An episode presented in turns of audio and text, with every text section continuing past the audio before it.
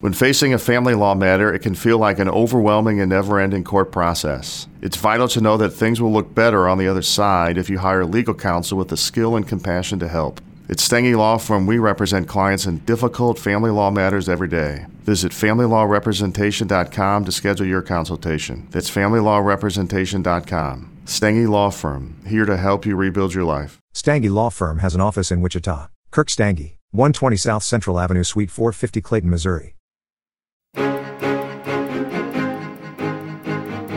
Welcome to Beyond the Crucible. I'm Warwick Fairfax, the founder of Beyond the Crucible.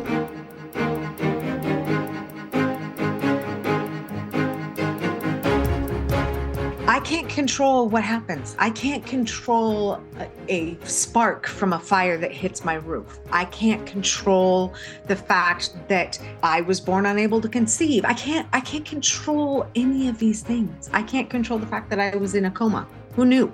But what I can control is my reaction to things and how I move forward. So for me, I could be a victim.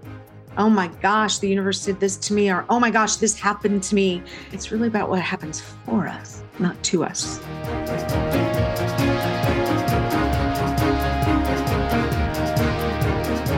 You'll hear us say that a lot around these parts. Your crucible experiences did not happen to you. They happened for you. Tied to that trial, set within that setback, affixed to that failure, you'll discover seeds you can plant along your journey to a life of significance. You just have to look for them and learn from them. Hi, I'm Gary Schneeberger, co-host of the show. Our guest this week, Andrea Heuston, has accumulated plenty of those seeds as she's moved beyond her crucibles. From an emotionally wrenching infertility struggle to a medical emergency that left her in a coma for weeks, to a fire that destroyed the home she called her happy place, she has faced a lifetime's worth of tragedies. And yet, she's moved on to live a life of triumph, choosing hope and grace as she helps others to do exactly what she's done, to lead like a woman. I had to get over myself in order to go anywhere else, she tells us. And the wisdom she's accumulated can guide you along your own unique path to the life you've always dreamed of.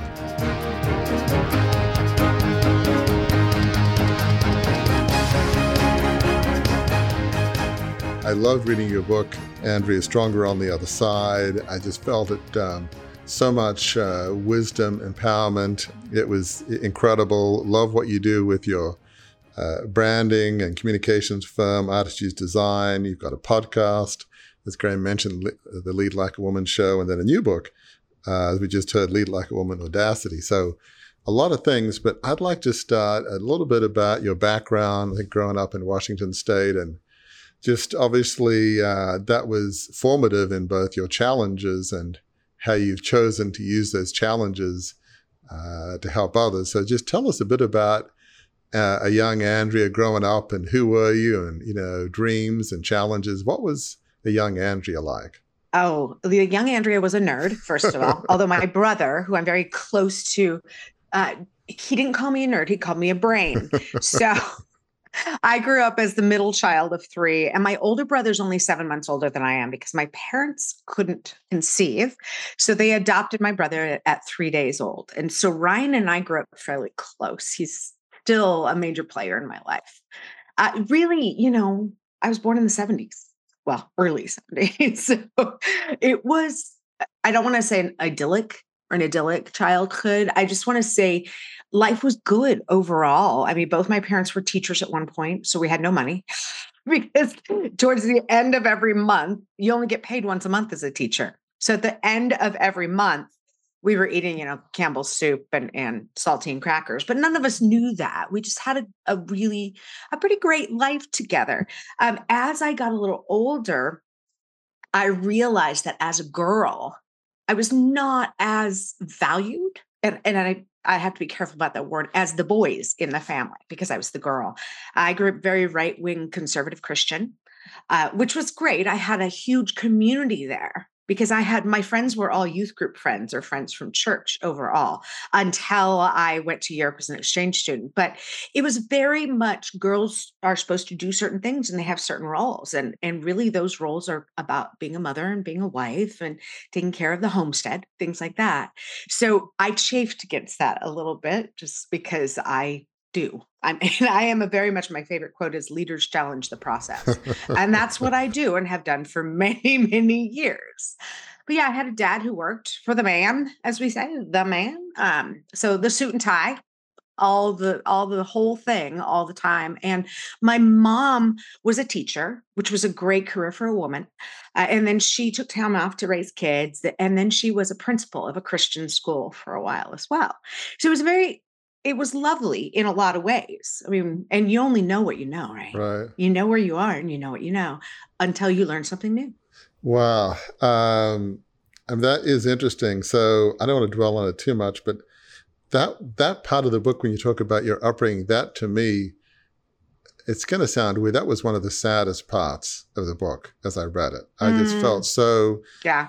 so bad for you. And again, I don't want to prolong this too much because I didn't grow up like that. I grew up in a sort of Anglican background in Australia. My parents were, uh, yeah, my dad was philosophical in his his faith. He wouldn't have considered himself uh, evangelical, still less uh, fundamentalist.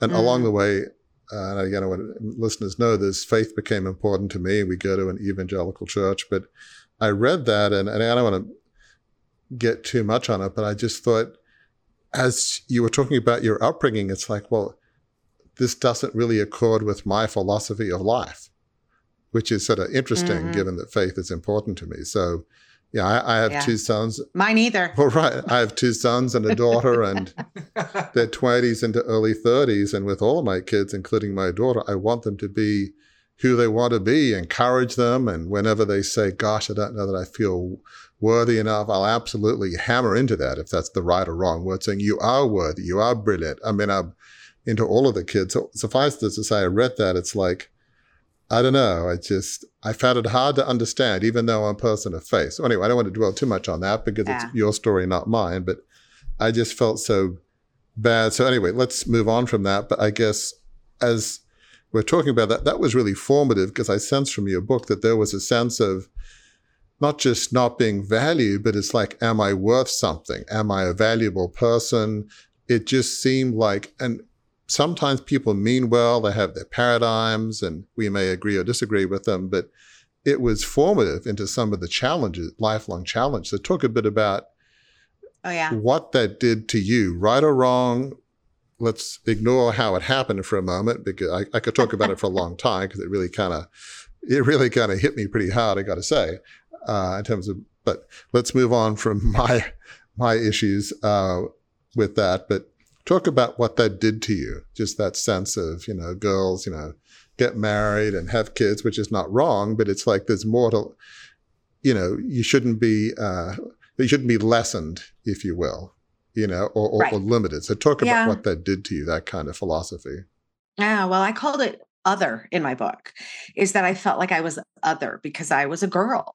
And my feeling came not just from my upbringing, but also from the church in a way of how girls were supposed to be a certain way. And I, I did allude to that already, but I wanted more myself. I wanted more. I wanted to be more than that. And so I had a brain. Or I have a brain, but at the time I, I I used it.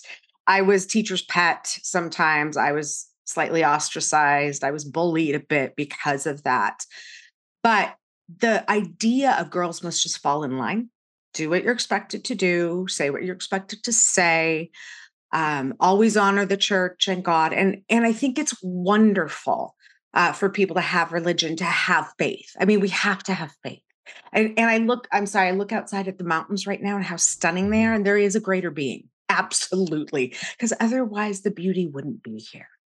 But for me, growing up other, as I say, was hard because I felt absolutely like I wasn't worthy. Like I couldn't do all the things I wanted to do. And to be honest, in the seventies and early eighties, women were still pigeonholed. I mean, women couldn't even get a credit card in their name until the nineteen seventies. They couldn't buy a car without a husband's signature. They couldn't rent a place to live. There was nothing a woman was allowed to do until we had somebody in the Supreme Court who really, really, really voiced her opinion and helped us out. But it was one of those states of the world as well, and of my family and of the religion, that kind of piled on to make me feel small. And there's nothing about me that's small. And so for me, I had that imposter syndrome. And frankly, I still do. I mean, there's that voice in my head that says, should you really be doing this? Should you really say that? That kind of thing. And don't swear. And, and never take the Lord's name in vain. And, and all those things are in my head. Uh, and so feeling other, other uh, when I was young gave me that feeling of smallness as well. And I didn't really find my voice and, and really get to who I believe I am, the beginnings of it, until I was an exchange student in Europe. And Warwick's going to ask you some questions here about your crucibles as we define them on the show. But I, before we go there, I just want to stay here for one more minute or two, because that's a crucible, right? Oh, your yeah. first crucible in life was being made to feel other, right? And and that crucible, as we'll hear, shaped the way you responded to some of those other crucibles that came, didn't it? Oh, absolutely. Uh, because I had to find the power within myself and my voice, where I didn't feel like I had a voice as a child. I, I just didn't feel like it was there. I was even, as I, I say in my book, I was suicidal at one point uh, when I was fourteen years old, because I felt like I had nowhere in the world to fit. There was nowhere that I fit. And that was being, or that was feeling other. I don't like to use the term, Gary, being made to feel other, only right. because I don't think, I, I think it was a, a bunch of things that came together that helped me feel that way or created that feeling within me, versus being made to do something. And, and you know, mm-hmm. as a child, you do what you're supposed to do. You follow your family norms and the societal norms. I mean, most of us do, but, but you try because you want to, you want to please people. So being made to feel uh, feels like somebody said, you must do this. And there's always a little bit of that in families, especially when you have a patriarchal family. It, it just is how it is. And a religion that was very patriarchal. Or is very patriarchal in this case. Uh, but for me, that was a crucible, because I had to get over myself in order to go anywhere else. Because if I was still in that space, I wouldn't be doing what I'm doing. I wouldn't be elevating other women. I wouldn't be keynote speaking. I wouldn't be uh, an influencer on female leadership topics. And I believe wholly that women have a voice and they need to be able to use them. But I wasn't raised that way. So you stay in, state in your book that a key moment was when you went to Denmark as an exchange student. It seemed like that was a key step to finding your voice and trying to discover who really is Andrea Heuston. Who am I? You oh, know, yes. Do, yeah. do I even, is there anything inside there, or is there just a hollow nothingness? I mean, who am I? You know? So talk about that sort of experience in Denmark and how that was pretty transformative. Oh my goodness. So I applied to be a Rotary exchange student, and I was a sophomore in high school when I applied. I learned about it my freshman year because a friend of mine from elementary school, her sister was an exchange student in, I believe, Spain at the time. So I applied to be a Rotary exchange student. Uh, and when I got it, I wanted to go to France because I spoke French. You know, I'd lived in Canada as a small child, and I, I had learned French in school there. And then when I moved back home, you know, I tried to keep languages. Even as a kid, I remember some of the words. And then I took French in high school. So I was so excited. I wanted to go to France. Well, I didn't get France. So my second choice was Scandinavia. And because my mother's half Swedish, I thought, oh, it would be fun to go to Sweden. Well, then I got Denmark. And I was so devastated. I was so upset that I got Denmark. But you know what? Denmark is the place now where if I fly into Kastrup, which is the main airport in Copenhagen, my eyes fill with tears because I'm coming home. Because what happened for me is I found a place. And it, it, it wasn't just a physical place, but it was a place within myself and a voice. So I, I said that I was a nerd when I was a kid, or brain, as my brother Ryan has always called me, but I did feel ostracized. in Denmark as an exchange student, everybody wanted to talk to me. They wanted to know me. They wanted to know my opinions. They wanted to joke about America. Like, are cheerleaders real? I'm like, yeah, sadly they are. So things like that, that they learned in movies and they wanted to talk to me about. And it made me feel like I had a place. And I, I found my best friend in the world there. She's still my best friend to this very day. So many, so many years later. But I also found a place for me that challenged the beliefs I'd grown up with. They ch- I mean, women had a voice already in Scandinavia. Absolutely. Women were important. And in my little world that I'd grown up w- with or in, women were not important. And so learning that, but also learning that it's okay to think differently. It's okay to have different laws and different rules and different norms that are absolutely different than what I'd grown up with. And it wasn't wrong. So I had always believed it would be wrong, you know, to be different, but it wasn't wrong. It was just different. And so I realized and learned that I could be different too. And I could have a voice and I could have my opinion. And, you know, Denmark in the eighties and now is a very liberal place. I mean, liberal in their political thoughts, liberal in, you know, just the way they do things and believe in things. And I'd never seen that in my life. Liberal was bad, bad when I was a child. But what it what it gave me was this ability to see both sides of the coin. I was able to say, that's not bad. And the other way's not bad either. It's just different. And it's okay to find your place in between, and or it's okay to find one or the other. It's a spectrum. It is. And so Denmark changed my life. Um, and I learned the language very quickly. I had to communicate. I just had to communicate. So I uh, spent a lot of time learning how to communicate. And my God, it was the best year for me because I figured out who I am. And it helped me figure out who I was going to be, even though I was still forming. Let's move on to your, some of your crucibles. But, you know, you went to college. You had to finance that yourself, what I understand. You, you got into founding this uh, business, uh, Attitudes, which became a you know million-dollar business, very successful, uh, got married uh, to your husband, Eric. I mean, a lot of good things are happening. I mean, you're not sitting there just uh, like a wallflower. You're seizing seizing life. No. and, may, and, you know, so, you know, let's go for it, you know, which I think is wonderful. But, uh, but you know, challenges didn't just desert you once you grew up. Okay, that's in my rearview no, mirror. No. Upbringing had some challenges, no. But now everything's Disneyland. Sadly, that wasn't the case. So you, you and your husband tried to have kids, and that was certainly one significant issue. Talk about that. Um, sadly, that's not a new issue for many women, sadly. Uh, there's obviously other women who've gone through this, but talk about talk about that and why that was, every woman's journey in this particular case is different. So talk about your journey through this and what that meant to you. My husband and I met, we were young. So he's about a year and a half younger than me. And we met when I was twenty-one, uh, almost twenty-two, and he was twenty. And so we got married when I was twenty-three. Which was, you know, part of the path and part of the way I grew up is women get married, women have families. And, you know, I'd always wanted kids. And I have a girlfriend who's a teacher, and she said, I don't know, really, you wanted kids? We've been friends since we were twelve. She goes, I just didn't. I'm like, no, no, I've always wanted kids, my friend. Um, and so we tried, we started trying fairly early on to have children, and, and it just didn't happen.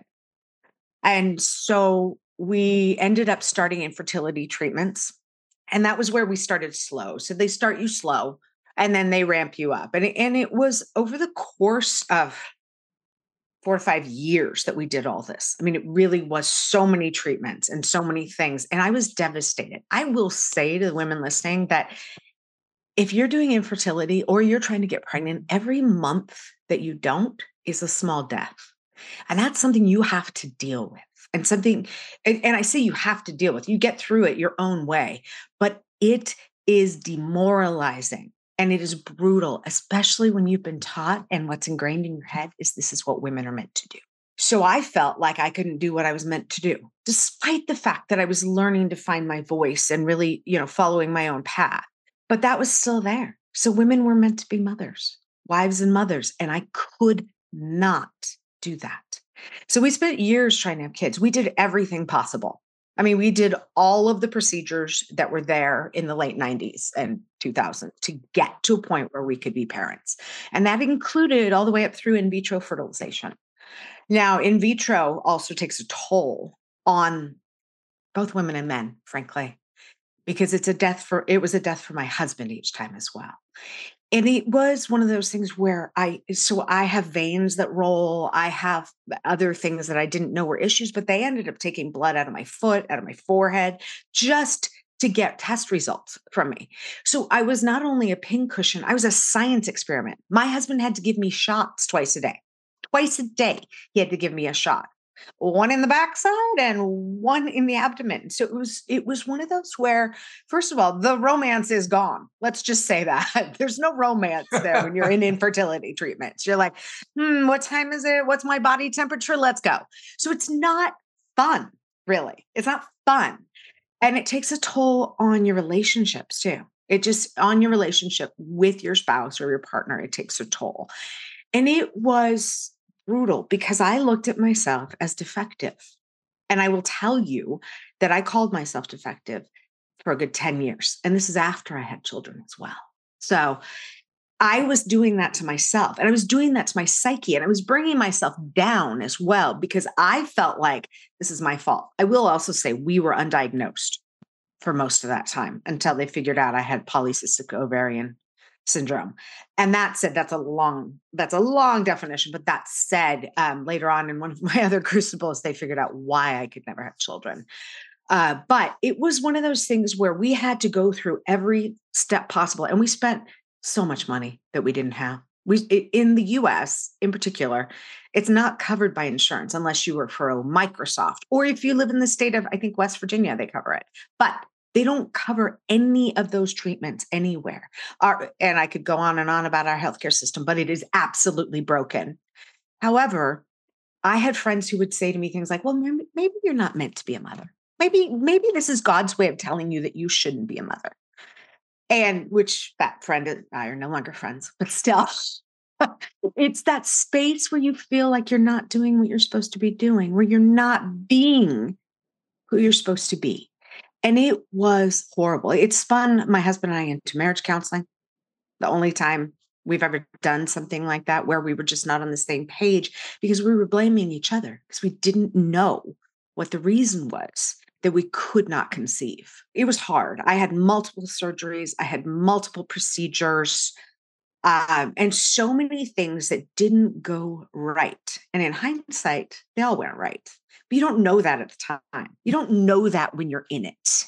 Well, I know there's a couple other crucibles I want to dwell on too, but just to talk about this one, as I read that, uh, there was a lot of hard things to read in your book. It's just so sad, and um, I can't think of the word that adequately describes it, but thinking that you're defective, that from your worldview as you grew up anyway, that inherited worldview, gosh, women are meant to be wives and mothers.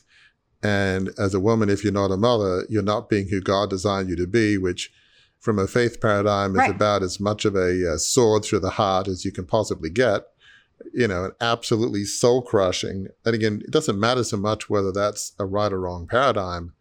That was the truth that you grew up it with. It is. And therefore, that was a real dagger to the heart saying, I'm defective. Anybody to think that they are defective, broken, that leads you on the path to why am I here and I'm worthless. That's those are those are, are cousins, which is just terrible. Um, Absolutely. But then, and obviously this wasn't easy, but uh, that led to adoption. I think you mentioned from a woman that had some substance abuse challenges, and you adopted two wonderful uh, boys, which was a blessing. Wasn't an easy process, from what you state in the book. Uh, you know, not at all. There were, there were but you know what? Bumps. We were there for the birth of each boy. Wow. Uh, we were there for the birth of each child. So anyway, I just have to talk about this because it's so beautiful. Uh, they are half brothers, same birth mother. She actually has five. Wow. Five children. So Yeah. I don't know what that says, because when you go through adoption, you have to really give blood and all your money, and they have to look at everything and interview you to see if you're fit.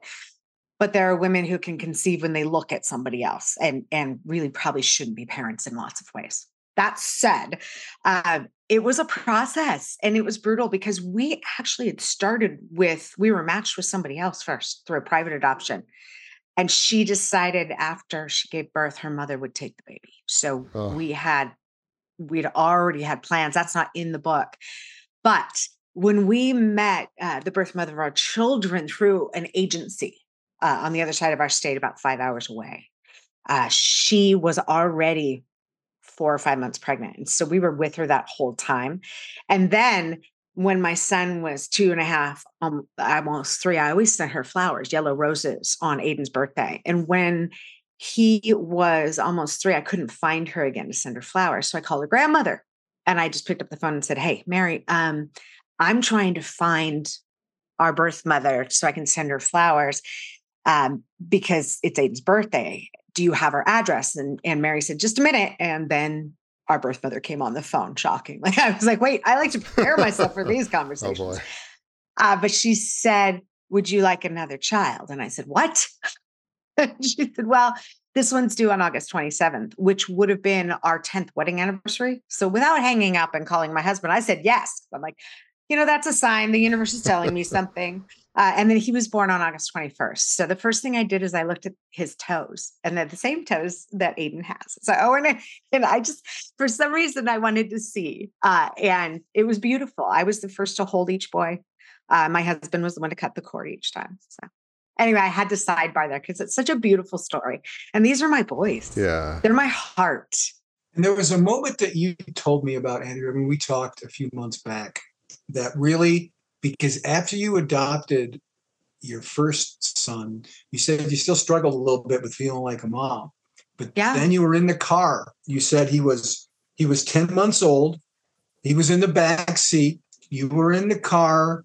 Tell listeners what happened, because that was a pivotal moment where you owned that you had gone from feeling less than to, to feeling like a mom in that moment. Describe that moment for folks. Oh, absolutely. And it's such a funny little moment. Most moms probably wouldn't remember this, but it struck me so hard.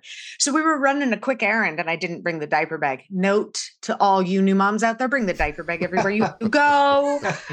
Um, but we were in the car, and Aiden had sneezed. And when he sneezed, he had snot running down his face.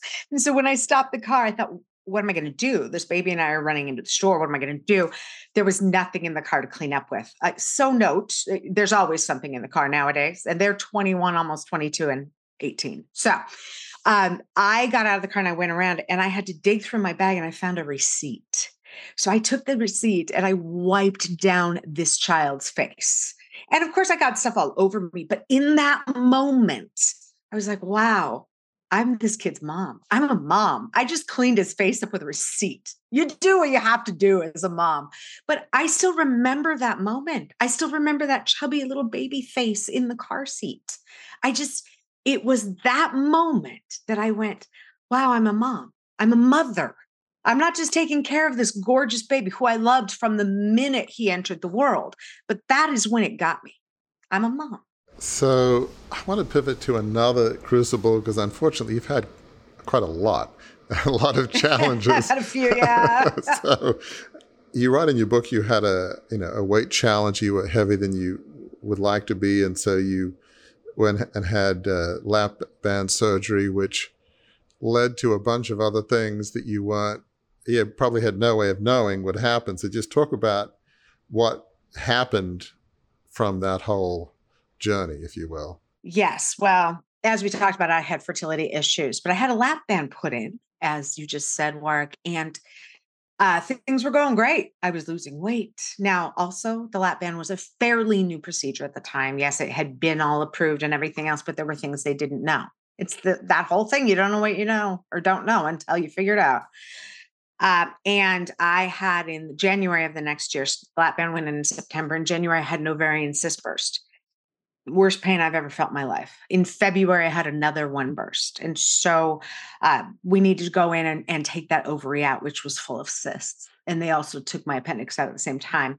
Uh, but the surgeon, when I had my follow-up, he said, first of all, I took pictures of your insides because that, it's, you know, I'm in a textbook and you have the worst endometriosis I've ever seen in my life, uh, which was pretty brutal. And I'm not going to define endometriosis here, but it is the absolute reason why I couldn't conceive. Uh, but he said, you need a hysterectomy. And so I went and had a second opinion and a third, and everyone agreed.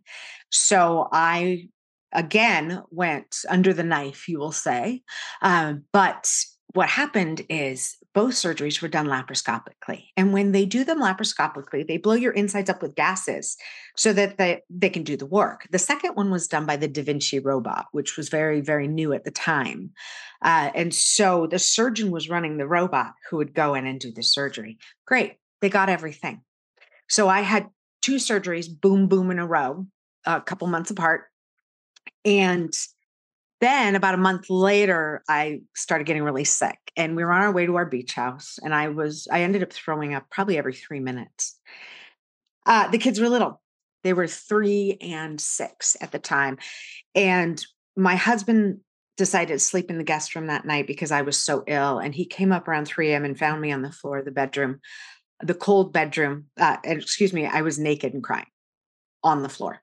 And so he called nine one one and I ended up in an ambulance to the local hospital um, down where my beach house is, which is not really a great hospital. So diagnosed with food poisoning, had to go back and get uh, more medications in the form of suppositories because I couldn't hold anything in, even though the hospital knew about my history and we talked about it. Uh, we ended up going to three different hospitals um, on our way. I think it was five stops basically, uh, to the hospital that had diagnosed me with ovarian cysts. And they knew right away what it was. They put me in an ambulance up to another hospital. Um, and I had a surgery the next morning. The last thing I remember was at midnight, I spoke to the surgeon. They went in and took out the lap band, but I aspirated on the operating table. And my lungs filled with fluid. And they honestly didn't know if I was brain dead because they didn't know how long I'd been without oxygen. So that was a worry. Uh, but they had me intubated and the surgery that was supposed to be short went very long. So my husband knew something was wrong and I ended up in a coma. So what happened is I got pneumonia. When your lungs fill with fluid, that's what happens. I got pneumonia and the next day I got something called A R D S, Acute Respiratory Distress Syndrome. Uh, which they're controlling way better than they did uh, fifteen years ago. So when I had that happen, it was a thirty percent chance of survival. Uh, and I was put into a medical coma to heal. And it was, I don't remember June of two thousand eight. I just don't remember June. And my babies were little. Um, my husband was asked or told to say goodbye to me three times, that I wouldn't make it through the night. The first time he, they asked him if we had a priest, he goes, no, we don't have a priest. Um, and so he said goodbye to me, but they also brought the children in to say goodbye to me, which the very first, I had a conversation with my son a couple months ago. We were talking about memories and I was giving him my first memory. He was in a psychology class and I said, what was yours? He goes, you don't want to know. And I said, why not? What's your first memory? Um, taking into account this child was three. And he said, my first memory was saying goodbye to you at the hospital, which just broke my heart into another million pieces. Um, and it was hard. It was hard to come back from. I spent, after the coma and I woke up, the first thing I did is ask my husband for my cell phone. And he sat down on the side of the bed and started crying. I'm like, what's wrong? uh, apparently, they didn't know, like I said, if I was brain dead. So he was very happy that I was asking for my cell phone. But it was a long road to recovery, including lots of physical therapy, Pilates, actually, um, a wheelchair, a walker, all sorts of things. I want to talk about the lessons here in a moment, because that was pretty transformative in your life and, uh, in, and and marriage. You talk a lot about gifts from crucibles, which we actually do, funnily enough, too. But I want to round out these crucibles, because people are probably thinking there can't surely be anything more. But wait, there's more. You know, it's like a like, it's like a sales offer. You know, but wait, we have more for you.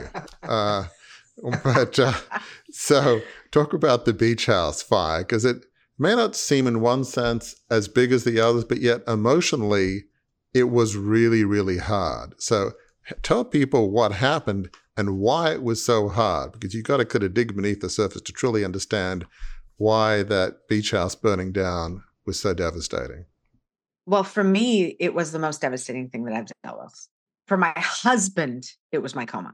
But for me, and my husband wasn't there when the house burned down. So, you know, we had started a little fire, a little Duraflame log in the fireplace, and the kids were getting ready for bed. And um, after they'd gone to bed, they'd brushed their teeth and gone to bed.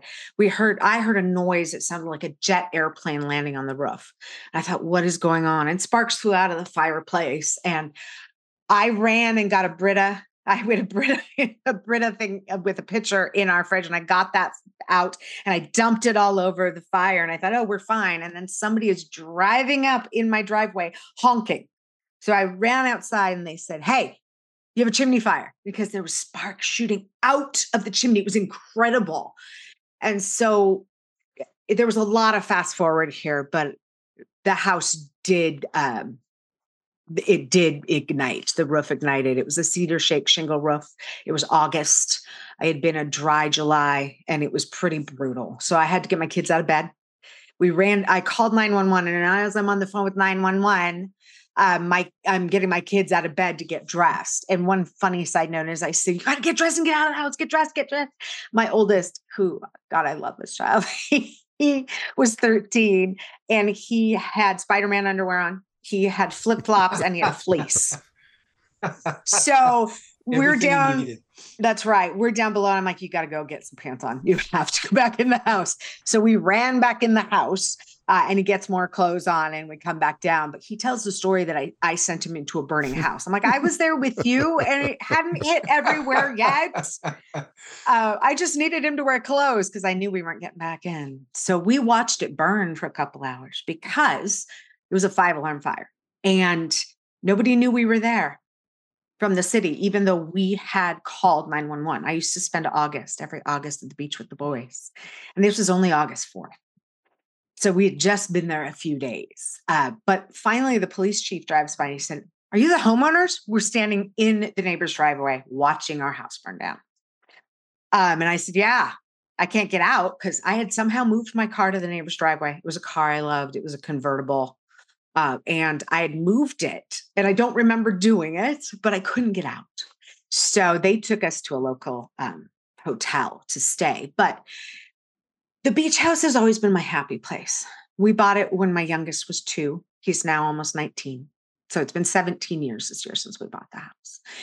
And it was the only place on earth I really felt like I could be me. In August, especially, I would go down and I would just be a mom. My company could run itself. I had people in place who could do the things they needed to do. And that was a result of the coma, which I can talk about later. But it, it was one of those spaces for me where it was my heart home. So I would be there and it would be, I would find peace there. So I call it my happy place, but it was, it was peaceful as well. And I felt like I could be me. And so when the house burned down, I lost me. And what happened there is I felt like there was nowhere on earth I could just be, where I could relax, where I could just be a mom, where I could just be me without judgment. And, and I know a house doesn't judge you, but it was a feeling I got that I needed this happy place to really be happy. And when it burnt down, I was devastated and I spiraled. I spiraled down because I didn't have that place to go. My realization now is anywhere can be my happy place. That's my choice. Right. But there's obviously a lot of Every, a lot of learning yeah, but that, came yeah. from that. But in that Oh my gosh, yes. in, in that moment you're thinking, this is the only place on the planet where I can fully be me. And not only is my house yes. burnt down, I have burnt down. My soul is burnt down. Yeah, and that's everything how I felt. Who I am is burnt down. And it's like, does the universe, God, whoever's up there, do they not like me? I mean, what is the deal here? I mean, come on. Can't you just give me a little, you know, corner of the world where I can be me? I mean, my gosh, you know, you're going to chase me with lightning bolts? I mean, what's the story here? I mean, it must, it, it sounds like just uh, it, emotionally it was just crippling and devastating. It was. And for me, it was about humility. I felt in hindsight that anytime I got a little high on myself, that the universe would smack me around. I don't believe that's true now. I, I just really felt that way, that apparently I'd done something that I needed to, I needed to be more humble about. And I don't remember what it was. I just think for me, every time I really was in a good place where I was feeling good about myself and the business, I was, you know, maybe got a little cocky. The universe said, no, no, you're not allowed to do that. Yeah, I don't think both of us would agree. That really doesn't quite work that way uh, philosophically. No, it but, doesn't. But at, That's at the how time. I was feeling. So it, yeah. You've learned, you know, one of the things I find that with crucibles, um, they can be a gift. I mean, even in my own world, again, uh, this is about you, not me, but having, you know, done this two point two five billion dollars takeover of the family business and it falling into receivership under my watch. I was like thirty at the time. Um, yeah, it, wow. It was crippling, you know, disappointing my parents, four thousand employees. I mean, it was, yeah, myself, my, my attitude in life is if something in the world is goes wrong, it's my fault. That's my default psychology. I tend not to blame others, I blame myself. But the point of that story is, ah. is that was sort of crippling. But yet, as I look back in the last maybe year, I've been able to say what happened was a gift because it delivered me from the bondage of a family business. And again, we grew up very different, but I could truly be me because me growing up was the heir to this dynasty. What do you want to do in life? Well, irrelevant. I have got my duty. Who I am as an individual is, I guess that's the ultimate othering, I suppose. Who I am as an individual is completely, yeah, exactly. is completely irrelevant. All that's to say is crucibles, if we choose, can provide a huge gift. And you've put a number of them in your books. I'm going to just touch on a few of them. I mean, there's many of them, but one of the things that you say um, early on, uh, well, I, I like the thing in, in your forward, which was really fun. Uh, don't apologize for who you are. So that's uh, that's a great quote. Never apologize. That's a great, I mean, sometimes there are things you have to apologize for if you've done something wrong, but you don't apologize for who you are. That's different. But no. Okay, so first one other than that's like a little pre- prelude is um, you write, the gift from the fire is this, the realization that I'm not in control of anything. I'm only in control of the way that I that I react. And then you talk later on about almost being a cocoon, a, you know, caterpillar emerging out of a butterfly. So just talk about this profound wisdom you share there. You can't control what happened to you. You can't control your upbringing, your house burning down, the infertility, the coma, all of these things you can't control. And in, in pretty much all of those cases, not like, oh, it was your fault, you did something stupid. None of them was really your fault. So talk about how you can't control what happened, but you control the way that you react, because that is very profound. So that is my theme in life, I would say now, because so many things have happened. I can't control what happens. I can't control a, a, a spark from a fire that hits my roof. I can't control the fact that I was born unable to conceive. I can't, I can't control any of these things. I can't control the fact that I was in a coma. Who knew? But what I can control is my reaction to things and how I move forward. So for me, I could be a victim. Oh my gosh, the universe did this to me, or oh my gosh, this happened to me. And as Gary said in the beginning, it's really about what happens for us, not to us. And for me, the for me is what lessons can I learn? And it's really hard to see in the moment. I will tell you that. And I honor that. And I understand that, because you know what? It feels good once in a while to be a victim. For five minutes, for me, five minutes. That's all you get, really. Although, you know, you spin a little bit sometimes. But really, if you can focus on the mindset of there's a lesson here. And I will say from the coma itself, I learned my business ran. I mean, my business ran without me for six months that year. My business coach came in and helped. My husband came in and helped out. And some of my uh, peers who are also business owners came in and helped out. And you know what? We were fine. We didn't make a lot of money that year. We didn't lose money either, though. Talk about how there was a gift in your marriage. So talk a bit about that, because I profound, mm. I found that so fascinating. So talk about that. Oh, there's been a lot of gifts in my marriage.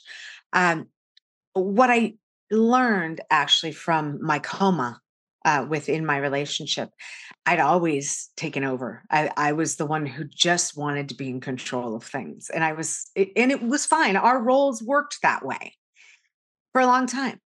Uh, but for me, when I was in a coma, I didn't do anything, obviously. And I don't remember any of it, but the world still had to run.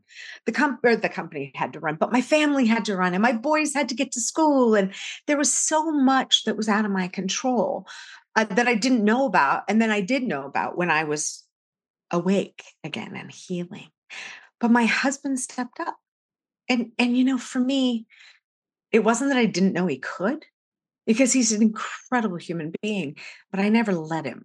I never let him show or let him do uh, because I was always showing and doing. And so what happened from there is it almost, I don't want to say our roles evened out or it became equal or equality, but it became different. And it's more of a gift now with a lot of introspection as well. Uh, because my husband is so giving and so intelligent and so amazing. And yes, he's an introvert and I'm an extrovert. I'll jump off that building too, and I will grow wings before I hit the ground.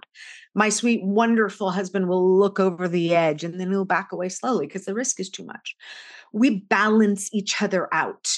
And I will say, I mean, we, as of last December, we've been together for thirty years. Married over twenty-eight right now, but we've been together for thirty years. And what was created after my coma in his ability and my ability, his ability to know he could do it, first of all, because I always did everything, but my ability to let him created this, this depth to our relationship that hadn't been there before. So as we sort of begin to wrap up, talk about how that's almost, you know, um, maybe the theme Of, of your book, in a sense. Obviously, it's called Stronger on the Other Side, but it's in, in the broader sense of that word, it's also about choice. It's, you know, choosing your mindset and your attitude. And I'm assuming you had to have some measure of, I don't know if the word is forgiveness. We talk a lot about forgiveness doesn't mean condoning. Very different. But you must have had some Very ways different. Of coming to peace with, because if you're just a seething sea of anger, it just poisons you. And typically other people don't care, which is galling. Yeah. But talk about in that whole word of choice, I guess I buried another question in there, forgive me, but talk about what that means to you. And also there's got to be some sense of forgiveness, but not acceptance or something in there to enable you to be move forward and be whole. Does that question make any degree of sense? Oh, yes. And you know, I'm a work in progress, but I do believe that every day we get to choose first our attitude when we get up in the morning, but also our reaction to anything. It's that deep breath. It's that moment where you go, oh, I don't need to get angry. I don't need to jump on somebody else. The other thing I would say within that work is it's the look in the mirror. A lot of people don't look in the mirror. They don't go, yeah, what is my part in this? What, what happened here that I could have done differently? And you actually have to understand yourself in order to be able to do that. So I choose the word of the year every single year. Last year was momentum. This year is kindness. Mm. And the reason I chose kindness, it's for myself and others, but it's all around grace. And really it's for myself. I am mean to myself. I look in the mirror and I say mean things. And, and that's both literally and figuratively. I just am mean to myself. Would I say those things to other people? Never. So it's my choice every single day to realize and to say things to myself and other people that are kind. But really, we have the power to choose where we're going. The, the universe has given us that in any situation. And I'm saying at the lowest of my lows, very, very lowest. I had the power to choose my attitude and to choose where I was going next. One of the quotes, and I will share this with you, it's not in the book, that I have really hung my hat on for the last year or so, that I say to people all the time, because I'm also a speaker coach and this helps people understand, but you know what? It's none of my business what other people think of me, because it's not. It doesn't matter what I think of me is important. It's not what they think of me. It doesn't matter. Because your self-worth doesn't come from outside sources or other people. It comes from inside. It takes a lot to get there. I'm not saying that's easy and you can't flip a switch. Uh, you can try, but it's a lot of self-work. So honestly, I start every day with gratitudes. I write three things down every morning that I'm grateful for. It can be as small as the first spring bird that I hear chirping out my window. It can be the taste of a fresh strawberry, or it can be as big as my health or my family's health. It doesn't matter. It's a gratitude. And when I fall into that space of not being grateful or not having a good attitude or not realizing my own worth, I stop and think about what I'm grateful for. Because without gratitude, you can't, you really cannot be a gracious person. And you cannot be grace, gracious to yourself. And I think that's important for all of our growth. I think that's important in choosing our own path and our own attitude and our own reaction to anything that comes our way. Like we said, it doesn't happen to me. It happens for me. What are the gifts? Really hard to see when you're in it. But if you stop and try to think about it, you get there. That's an excellent point. Warwick used the words a little while ago. We're getting close to winding down. I like to say the sounds you heard, listeners, the captain turned on the fasten seatbelt sign, indicating we're approaching our descent, but we're not quite on the ground yet. Before I turn it back over to Warwick to ask you like another question or so, I'd be remiss in my duties as co-host if I did not ask you to tell our listeners how they can get to know more about Artitudes, more about you, more about your work. Where can they find you and your work online? I'm all over the place, just so you know. Uh, the best way to get me is on, link- on LinkedIn, and it's Andrea Heuston. My last name is weird, just so you know. I've been spelling it for everybody for almost thirty years. And I'm sure it'll be in the show notes. Uh, but it is H E U S T O N. So it's Andrea Heuston. I'm all over LinkedIn. You can find me there. I also have a website called Andrea Heuston dot com that leads to all my brands. Uh, so it's the easiest way to get me. Awesome. And with a guy, a guy whose last name is Schneeberger, trust me, I know how to spell a last name.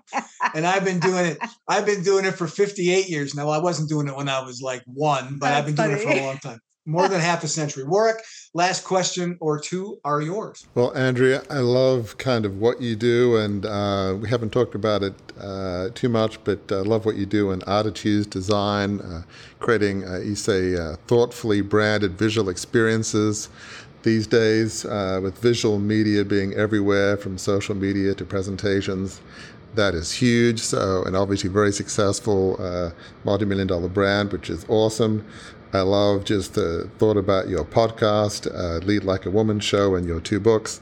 Mm. Um, I, I want to end with a question that uh, there may be some people here who are maybe feeling uh, worthless, maybe whether it might be a young woman or, you know, somebody of just different backgrounds may not be feeling much worth. I guess two questions, a word of hope, and I guess a Another question that popped into my mind as you were talking, and so I'll maybe, maybe a brief statement. One of the things I think of, and I'm a very reflective person by nature, is that internal soul work is important, because if we hate ourselves or other ourselves, unfortunately, anger, bitterness, whatever, it leaks out, and it tends to leak out on those that we love the most.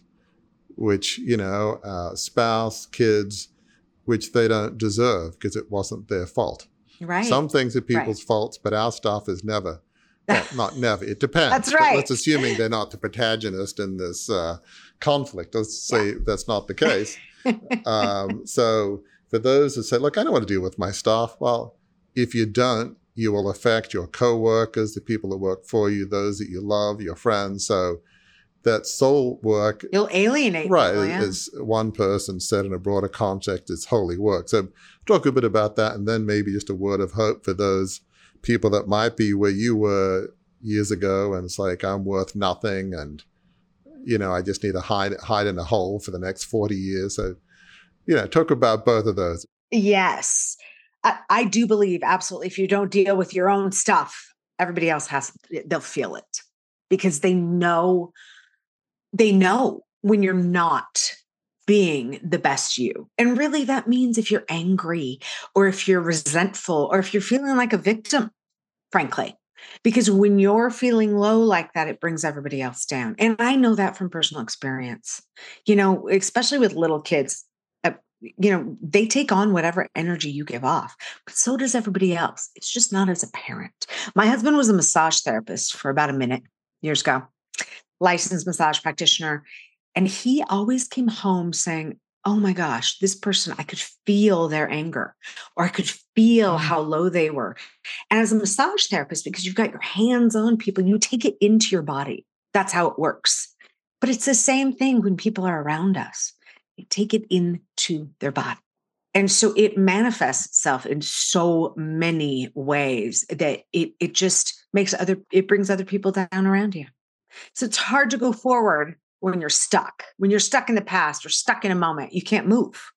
So it's about moving forward and owning your own path and really knowing who you are and what you stand for. And that's hard. It's so great when I meet somebody who stands for something. And I don't care if they stand for something that I don't stand for. It doesn't matter to me. They believe something and they stand for it. It's so powerful to be able to do that and to be able to show it to the world. And I would say, you know, there's a Martin Luther King quote, and I'm going to butcher it today because I can't remember the whole thing, but you can't see the whole staircase. You just got to take that first step because you don't know where it's going to go. And you know what? You can figure out where it's going to go. You can change where that staircase leads because you have the power to do that by owning your own path. And you just got to remember to give yourself grace. That would be the thing that I want people to remember is take a pause and give yourself grace. It is so, so okay to be human because you don't have to apologize for who you are. You just have to own it. I have been in the communications business long enough to know when the last word has been spoken on a subject, and our guest, Andrea Heuston, just spoke it. Until the next time we are together, listeners, a couple of things I want to say to you. One, remember from Andrea's story several things, but one thing I really want you to take away is that she went through these periods in her life where she felt that she was other. She felt that she was less than. Mm-hmm. And like, play it back. That's not the testimony of this woman who we're talking to today. She does not feel other. She does not feel less than. If you've ever felt that way, you know, that's not your destination. You don't have to feel that way either. Also, we understand that your crucible experiences are difficult. We've all been through crucible experiences. You heard Warwick and Andrea talk about theirs here, but they are not the end of your story. In fact, they can be the beginning of a brand new story for you, which can be the best story of your life. Because if you learn the lessons from them, if you embrace them, as both Warwick and Andrea talked about, as gifts that can teach you lessons, they can lead you to a destination that will be the finest in your life. And that destination is the life of significance.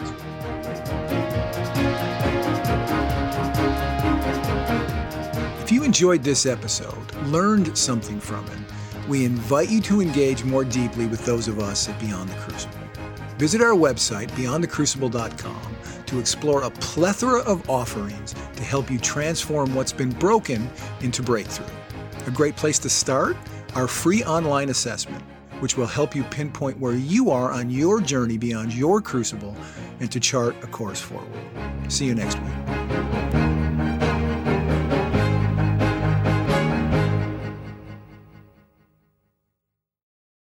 If you own a vehicle with less than two hundred thousand miles and have an auto warranty about to expire or no warranty coverage at all, listen up. CarShield has a low-cost, month-to-month vehicle protection plan that covers more parts than ever. Visit carshield dot com slash audio to find out how you could pay almost nothing for covered auto repairs. Drivers who activate this vehicle protection today will also receive free roadside assistance, free towing, and car rental options at no additional cost. Get your free quote today at carshield dot com slash audio. That's carshield dot com slash audio. I'm Andrea, founder of a boutique handbag brand, Andy, and this is why I switched to Shopify. I tried three other platforms prior to Shopify, and I remember my breaking point was when I would try to make one little change and my entire site would go down. Shopify made it really easy for me to shift everything over and hit the ground running. I was able to migrate my products and all of my customer information over. Get a one dollar per month trial period at shopify dot com slash listen. Go to shopify dot com slash listen to take your business to the next level today.